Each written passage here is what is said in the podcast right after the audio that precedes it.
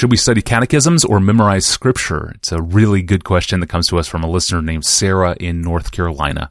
Pastor John, I'm a stay at home mom with three young children. We currently homeschool, and I love the opportunities the kids and I have multiple times a day to talk about the glory of God in our adventures and education. It truly is a joy to point them to Christ every day.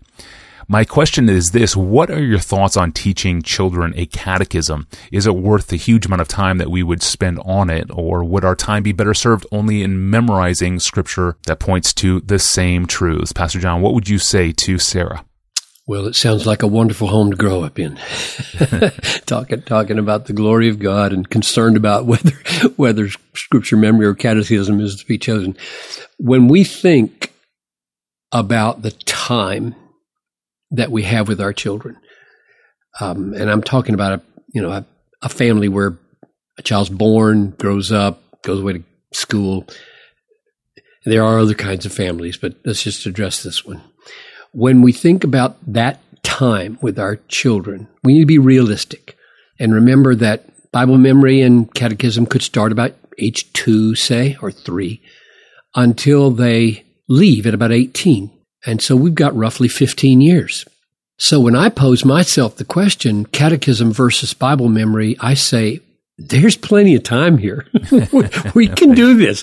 We can do both of these. This is not an either or. So my encouragement to all families is that they definitely read the Bible together every day.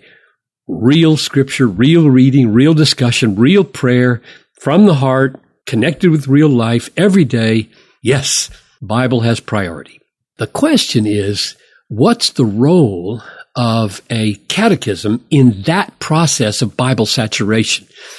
And I would describe the role of the catechism in four words. Interpretation, selection, organization, and completeness. And here's what I mean briefly. A catechism is tremendously valuable by providing overall interpretation for the sweep of scripture. We all need the particularities of text. Yes, we do. I, I, need concrete texts in my mind in order to fight the fight of faith. But we also need a sense of what those texts mean in the larger picture. And uh, catechisms are one means that God over the centuries has brought about through the wisdom of the church, which he's given to provide interpretation for how the texts fit together in a, a larger, coherent meaning. Second, catechisms provide help in selecting what things in scripture to prioritize. There are thousands and thousands of verses in the Bible, like 31,000 plus most of us need some help in knowing which of these 31,000 verses are most important for knowing God and living a life of faithfulness. Catechisms are the distillation, the collective wisdom of the church as to what parts of the Bible need to be emphasized for the health of believers.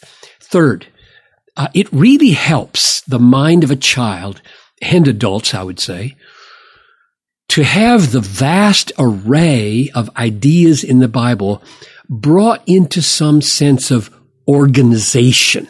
What is foundational? What's built on the foundation? Where's it all going? Some kind of flow, some kind of order.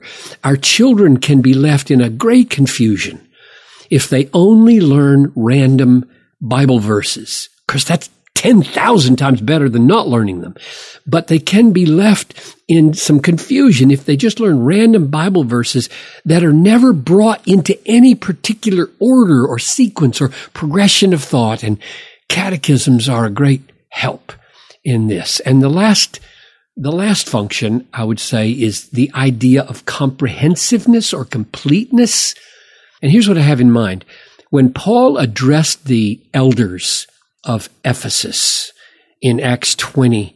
He said his blood wasn't, uh, their blood wasn't on his hands because he had not failed to deliver the whole counsel of God.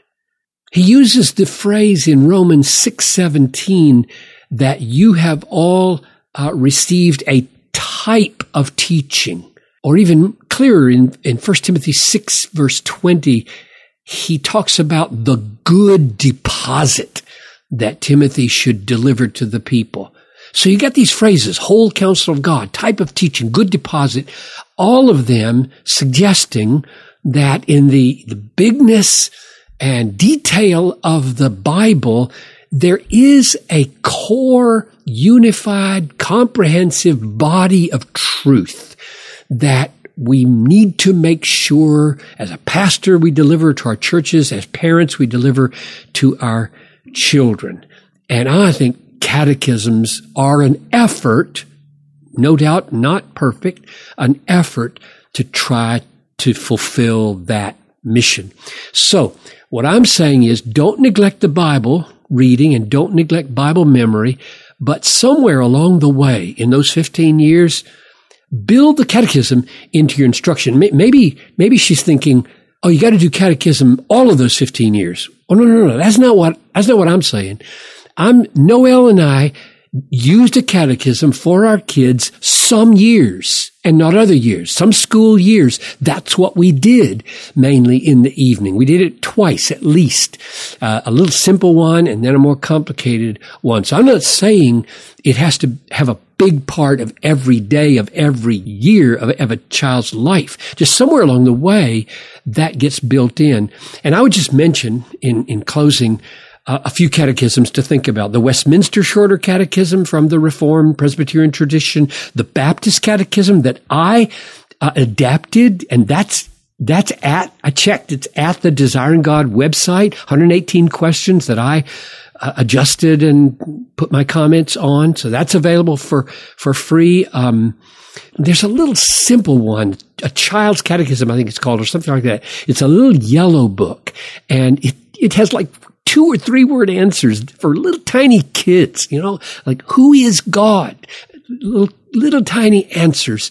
And we used that very early for Talitha and shifted, shifted over. And then more recently, there's the New City Catechism that's uh, promoted at the Gospel Coalition website, and it's it's got its own website. Just type in New City Catechism, and you'll find it. It's got video helps and lots of things online. So that that's a good one too. So my answer basically is not either or, both and. Excellent. Great strategy, Pastor John. Thank you. And I should note that the New City Catechism and its app, which is really excellent, it's both adaptable for little kids too. So the whole project, what they've done with the New City Catechism is uh, pretty impressive for its flexibility to serve really any age demographic. So grateful to TGC and for their work in it. And if you want links to those catechisms, you can find the transcript of this episode at our online home at desiringgod.org forward slash ask Pastor John. There we host the full manuscripts of every episode of this podcast, along with links to resources that are mentioned in each episode. You can find all those links in those manuscripts.